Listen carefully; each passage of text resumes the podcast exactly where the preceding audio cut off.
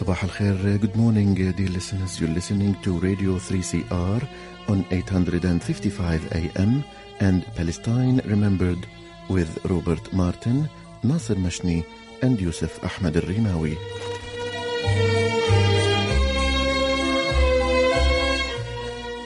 Palestine Remembered is Australia's only English language radio program that is totally dedicated to Palestine. We'd like to welcome those listening on 855 and those that will join us on podcast at 3cr.org.au.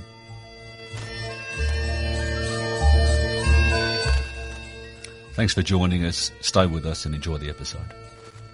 Bringing you the news and views and the untold side of the Palestinian struggle for freedom from a Palestinian perspective. Recently, we interviewed Baha Hillel on an episode that aired on July 3rd. During the interview, Baha stated that 150,000 Palestinians had been murdered by the State of Israel over the past 70 years.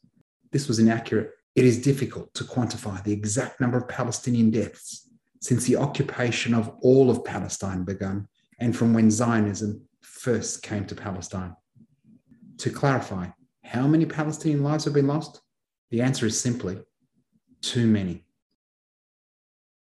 Good morning, ladies and gentlemen. Welcome to another episode of Palestine Remembered. And we're joined from Canada by Mark Muhannad Ayyash, PhD, a doctor, an academic and activist, a Palestinian born in Silwan, moved to Canada to a settler colonialist country like Australia when he was 14.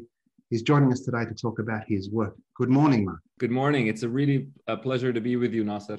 The honour and pleasure is all ours, Mark. Thank you so very much. We're speaking today because you wrote an article, and we'll put a link to this article in the podcast. It's called The Choices Between Israeli Colonialism versus Decolonial Justice. What's so great about this article is it starts to talk, and our listeners are very aware of our beliefs on this show that the future looks like a one democratic state with a separation of church and religion and freedom under law and equality for all, regardless of their faith. That this article actually speaks to that tomorrow and moves us away from this concept of one state and two state and that there could be any sort of restorative justice in that space. Can you take us through your article?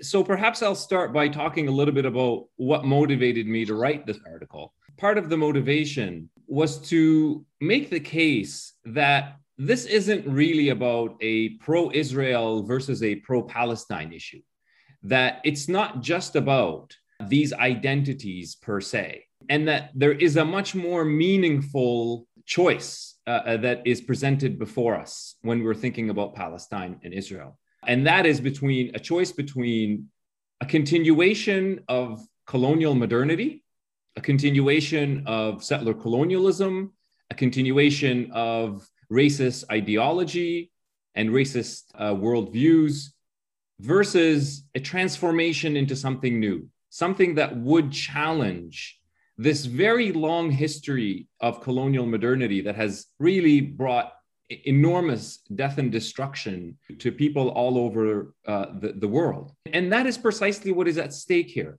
What the Palestinian struggle offers is an alternative to that world of colonial modernity, to that world that is Israeli settler colonialism. I really want to make sure that people understand that what is at stake here is not just the liberation of Palestine and Palestinians as a specific racial, ethnic, or national identity, but rather building a new world, building a decolonial world. That what drives Palestinian resistance is not really in opposition to Israel as a Jewish state, but it's an opposition to the idea of an exclusive uh, Jewish sovereignty over the historic land of Palestine, which is an idea that is part and parcel of colonial modernity.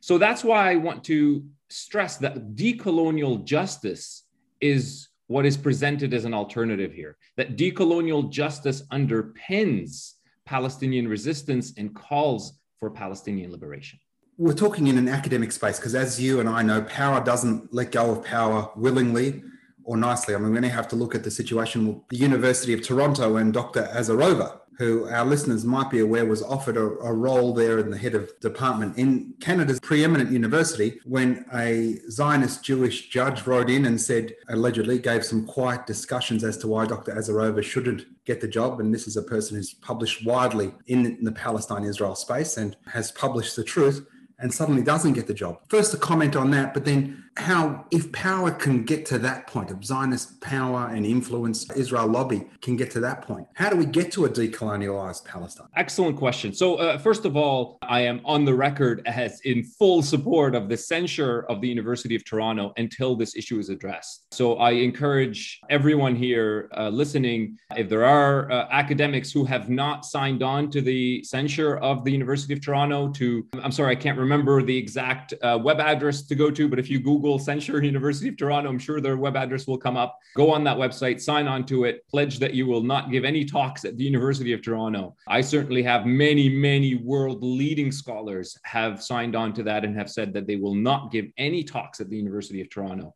until it has addressed this issue in a satisfactory manner. And they are far from doing that. So the pressure needs to, to, to, be placed on them to do the right thing here. And that brings me to the crux of the answer, really, to your question what to do about power, people power. That's the only answer that Palestinians have. We don't have a military, let alone a state of the art military. We don't have economic sort of incentives uh, for people to ally with us. Uh, we don't have any huge diplomatic power. All we have is the justness of our cause and the fact that people across this world understand that the Palestinian struggle is not divorced from their own struggles, whether it is against settler colonialism in places like Australia and Canada, or post-colonial authority authoritarian regimes in places like Algeria and Egypt, or workers' struggles in across the world in, in, in Black Lives Matter. All of these struggles understand that what the Palestinian people face in their struggle is are the same set of obstacles that they face in their own struggle. And yes, the odds are heavily stacked against us. Uh, the power structures that we are going up against are quite strong. It's not just the Israeli lobby, it's the Israeli state power structure. It's alliance with the American imperial power, which is, you know, huge and tremendous. And I understand why many people, when they start to kind of put all of these power structures together, they think, well, what's the point? How, what what chance do I have in in standing up to them? But change never comes about by just hoping that it will come about. People power can make change, can force change to happen. And so I think that we need a very large collective effort by people in all of their own different locales, in all of their different spaces, to keep putting pressure on their governments, to keep putting pressure on companies to divest from, from Israel Israel, to, to join the BDS call to, to sanction Israel, divest from Israel, boycott Israel. Because pressure is the only way that these states will change their behavior. So we have many examples of that kind of collective grassroots pressure working. I mean, in, in some sense, the effort to create that censure of the University of Toronto is, in some sense, a grassroots effort. Yeah, it's led by professors, but professors aren't all that powerful within the landscape of the university. And it takes a lot of professors coming together, along with students and activists and, and community organizations, to put pressure on university administrators to change their behavior. So it can work. You know, uh, uh we have, like I said, we have examples of of how that can work. And yes, a lot of times it's frustrating. And yes, a lot of times you won't see the success of your efforts or how your efforts lead to change, but it doesn't mean that it's not doing anything. The only answer that I really have to that question of what to do with power is people power. That's all Palestinians have ever had. And it has worked in the sense that we're still there. You know, the main reason why Palestinians remain in Palestine is because of people power. So it's not without its successes, even though, again, the cost is incredibly high and, and the process is incredibly painful. So I don't try to make to paint that as a picture of, of just a heroic resistance.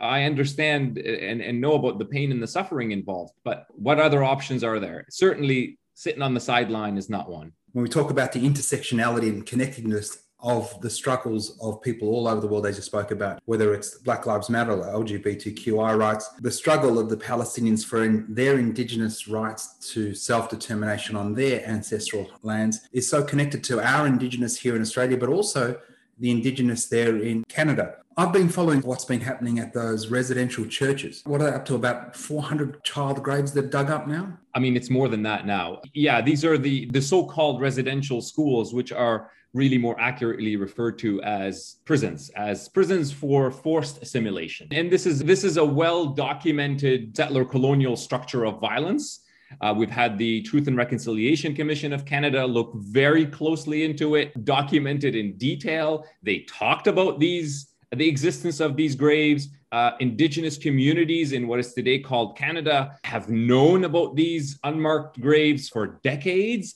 They've lived with that knowledge, they have engaged in all sorts of communal healing practices to deal with that reality, but it's still extremely painful, extremely hurtful when they're exposed. I prefer the word exposed as opposed to being discovered. They didn't need to be, they were, this is just a moment when, the, when Canada's foundation is being exposed to the world. And it's not a foundation that exists in the, in the distant past. It's an ongoing foundation. Canada is still very much invested in its settler colonial project. It still has not really moved an inch, in my opinion, from that path, despite some of its claims that it wants to correct, as they call them, the mistakes of the past. These weren't mistakes, these were essential features of the settler colonial projects and, and they are very much ongoing and continuing. I mean the canadian government is still it's still trying to make it more difficult for the survivors of, of these prisons these so-called residential schools.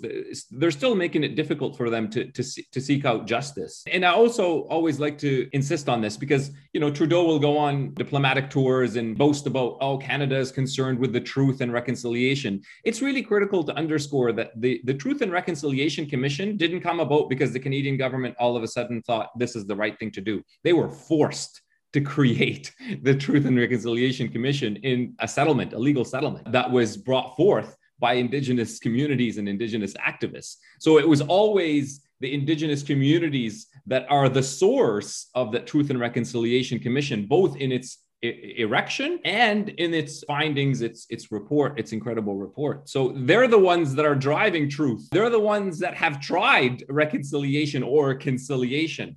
It's the Canadian government that still to this day tries to sort of cloud over the truth by saying this is a dark chapter uh, that that's a clouding over the truth of its uh, of this being a foundation and a continuation of Canadian settler colonialism, and they're not really doing anything in terms of reconciliation. I mean, out of all of the calls to action, 96 in total, I believe, if I have the right the right number, out of those 96, uh, two scholars uh, in 20 in December 2020 said eight of them are being addressed uh, by the Canadian government. So I'm not sold on on, on any of this being a, a serious point of concern for for the Canadian state. And again, pressure is the only way to make the move. And again, it's a long road, it's a difficult road, but there's no other uh, way forward uh, other than to keep up that, that kind of pressure and work with transnational and, and intersectional solidarities to create that change. So, I mean, there's lots of solidarities between Idle No More, for example, activists for Palestinian liberation, much interaction. I know some of those folks. There is much in common that we share. And, and what we share is our struggle against this behemoth called colonial modernity, which started since at least the 15th century. Absolutely. And I, I, say that because that connectedness, whether it's the indigenous struggle for rights in, in Canada or here, and also in Palestine, and the only difference between the settler colonialism that occurred in Canada and Australia and New Zealand, Polynesia, etc., and in Palestine is 150 years. The ethnic cleansing of Palestine, the Nakba, didn't create the vanquishing effect that happened in North America, that happened in Australia, that happened in South America to the indigenous peoples, that went unchecked in the 15th, 16th, 17th, 18th century. We're still there. In Australia, we're dealing with the stolen generation exactly like these forced assimilation churches. It's our duty as citizens to force our elected officials to come to to justice. You talk about Trudeau, I mean, he just exemplifies everything that is sickening about settler colonial societies. You know, he's the pretty white boy with all the education and speaks well and he's gentle. This guy's an arch Zionist. The Jewish Defense League, that is a, terrorist organization in the United States, roams freely throughout Canada, you know, and Rabbi uh, Kahane that end up forming the the Kach party that was banned by Israel as being a terrorist organization that then morphs into Otzma Yehudit that now is in the Knesset. This is the sort of far right extremist racist policies that and parties that get their power from the acquiescence and silence of settler colonialist countries like Australia and Canada. What's it like in Canada today? Really excellent points there. Let me start with this one. Settler colonialism appears in different ways across different spaces. And there are differences between how it's playing out uh, for Palestinians versus how it, it is playing out for indigenous communities in what is today called Canada versus how that's playing out in, in, in the United States versus how that's playing out in Australia versus in New Zealand. And there's also differences in the different historical eras. So Canadian settler colonialism doesn't look exactly the same way today as it did, let's say, 300 or 200 years ago. There are some differences between settler colonialisms,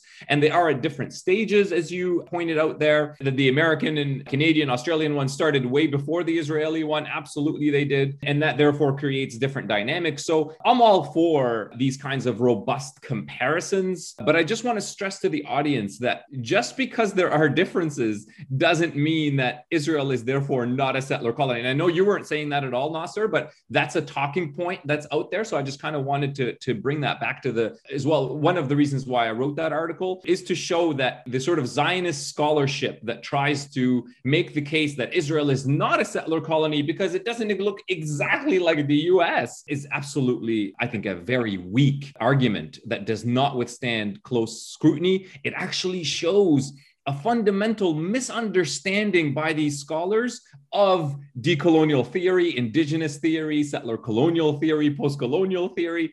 And I guess it's not a surprise that settler colonists wouldn't understand those theories. But but that's a really critical point to, to highlight that that much of the talking points you hear in public discourse about why Israel is not an apartheid state or not a settler colony are not strong academic arguments. And I wanted to kind of show that a little bit in that piece. Obviously, I can't go into all the details, but they really do operate on a very crude and weak understanding of those theoretical paradigms. And yes, absolutely. We can talk about you mentioned the point about for example, statistically speaking, there's still there are more Palestinians still living under Israeli settler colonial domination than let's say indigenous people living under Australian settler colonial domination or indigenous people living under Canadian settler colonial domination. We can't underestimate here the role of germs as well, germs that were uh, many times intentionally spread into indigenous communities in, in, in Turtle Island, but that severely weakened indigenous communities and their ability to resist the onslaught of settler colonial conquest. It certainly was a huge factor in, in, in, that process. But it also, as I also wrote in another piece earlier this year, back in February. This doesn't mean that we've seen the last of the Nakba. The Nakba in 1948 was certainly one of the most horrific experiences in Palestinian history, and it is very much ongoing until today. We, we see it in the ethnic cleansing that is still ongoing across the land of historic Palestine. But I also argued in a piece back in February in Al Jazeera that this doesn't mean that we won't see another Nakba. In fact, we heard Israeli settlers in May uh, caught on video uh, during their Flag Day march uh, saying, hey, Nakba number two is coming up. The discourse in Israel within civil society, not just the extremist politicians, it's entered into the Knesset in, in a much more pronounced way than people sometimes admit.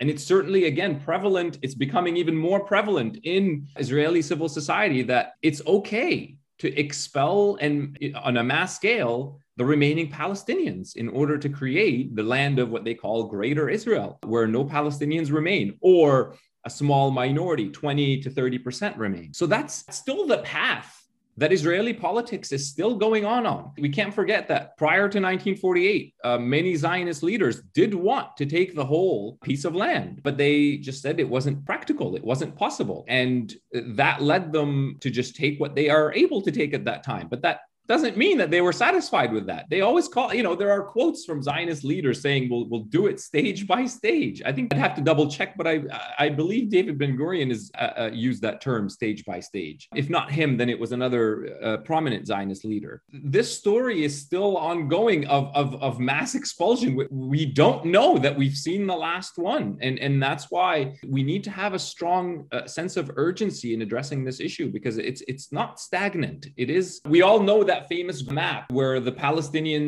land it's it's ever shrinking. You know, that hasn't stopped. There still could be more maps that are even worse. So I just wanted to kind of point that out. And, and again, that also shows that the foundation of the Israeli state is very much a settler colonial one because it is still ongoing in its project of eliminating the, the native and replacing them with settlers. That has not stopped. And so when it comes to Canada and, and Trudeau, I think you labeled him exactly right. He is very much a Zionist and, you know, seems to me an ideologically committed Zionist. And Canada on the whole sometimes will speak a good, a good game, as it were. But in practice, Canadian foreign policy has for a long time been clearly aligned with Israeli state interests and with American imperial interests. And those are all interconnected. These kinds of states do share, as along with European states, they do share that colonial foundation, that settler colonial foundation, that imperial foundation, that foundation of colonial modernity. It is a foundation that has been devastating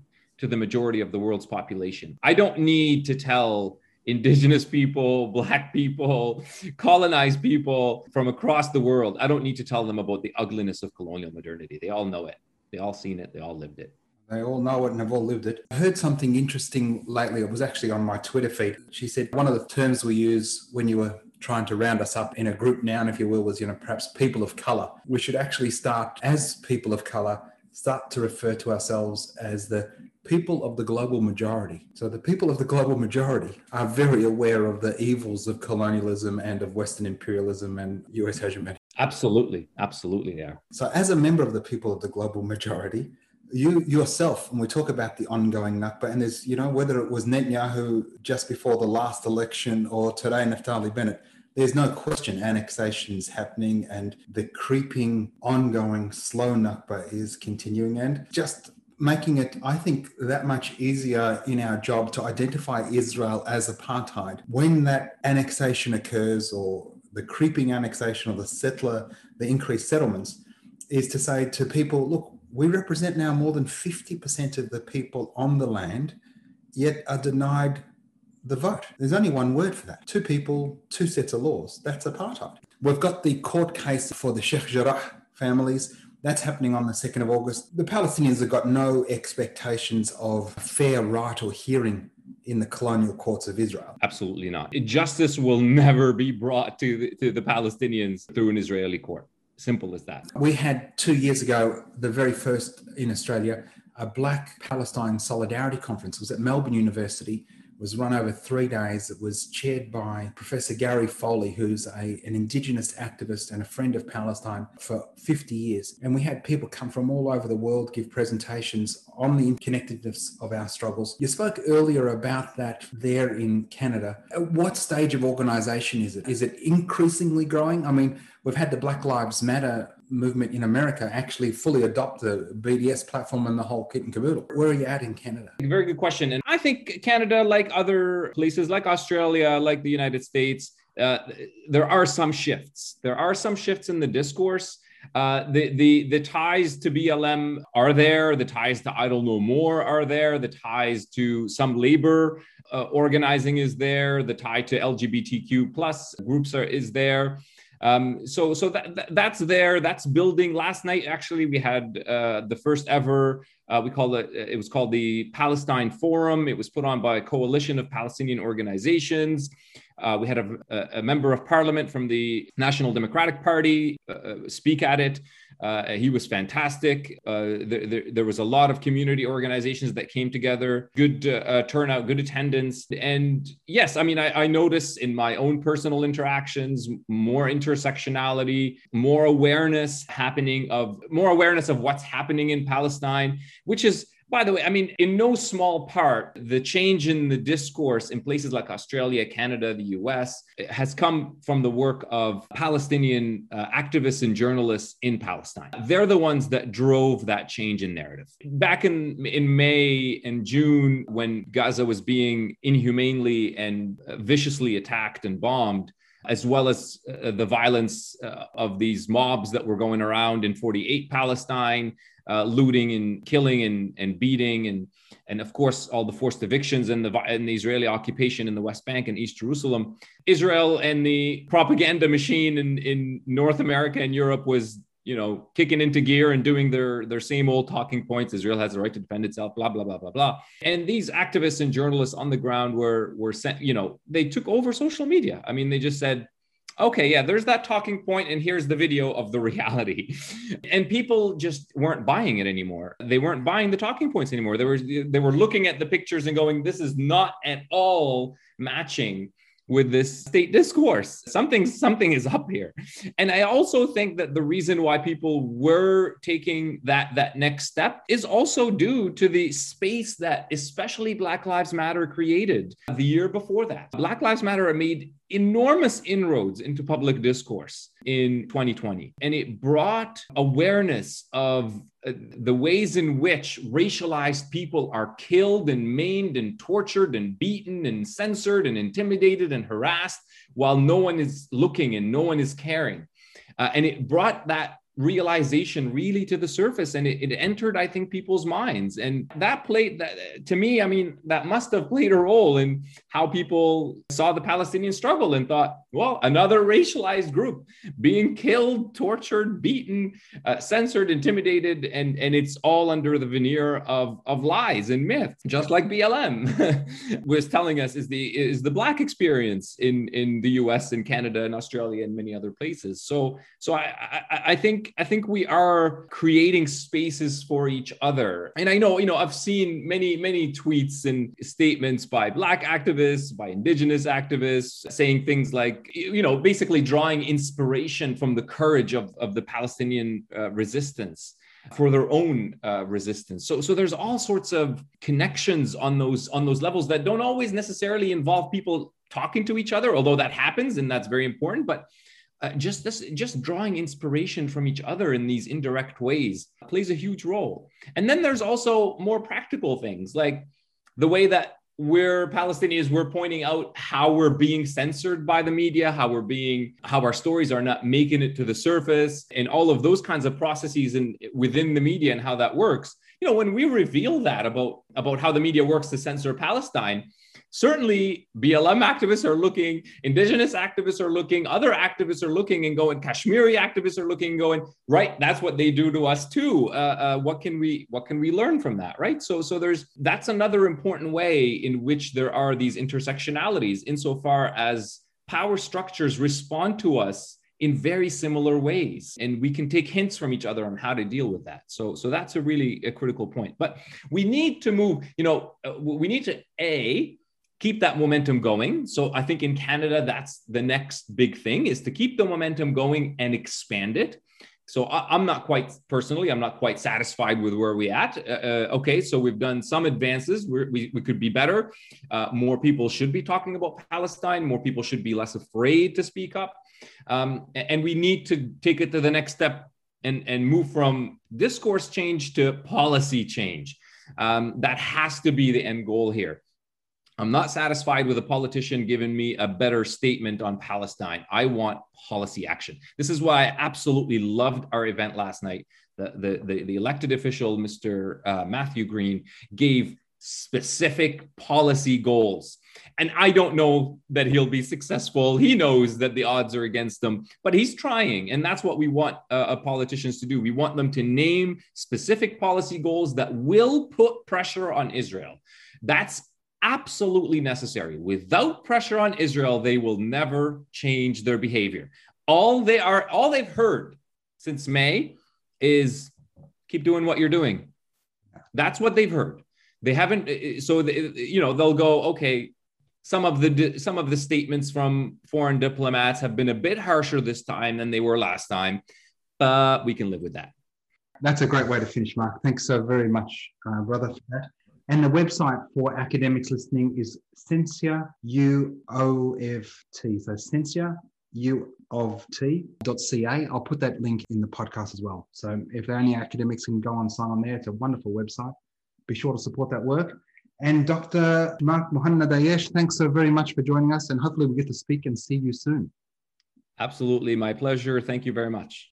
That was the incredible Dr. Mark Muhammad Ayyash, an incredible Palestinian academic. I'm sure you'll agree.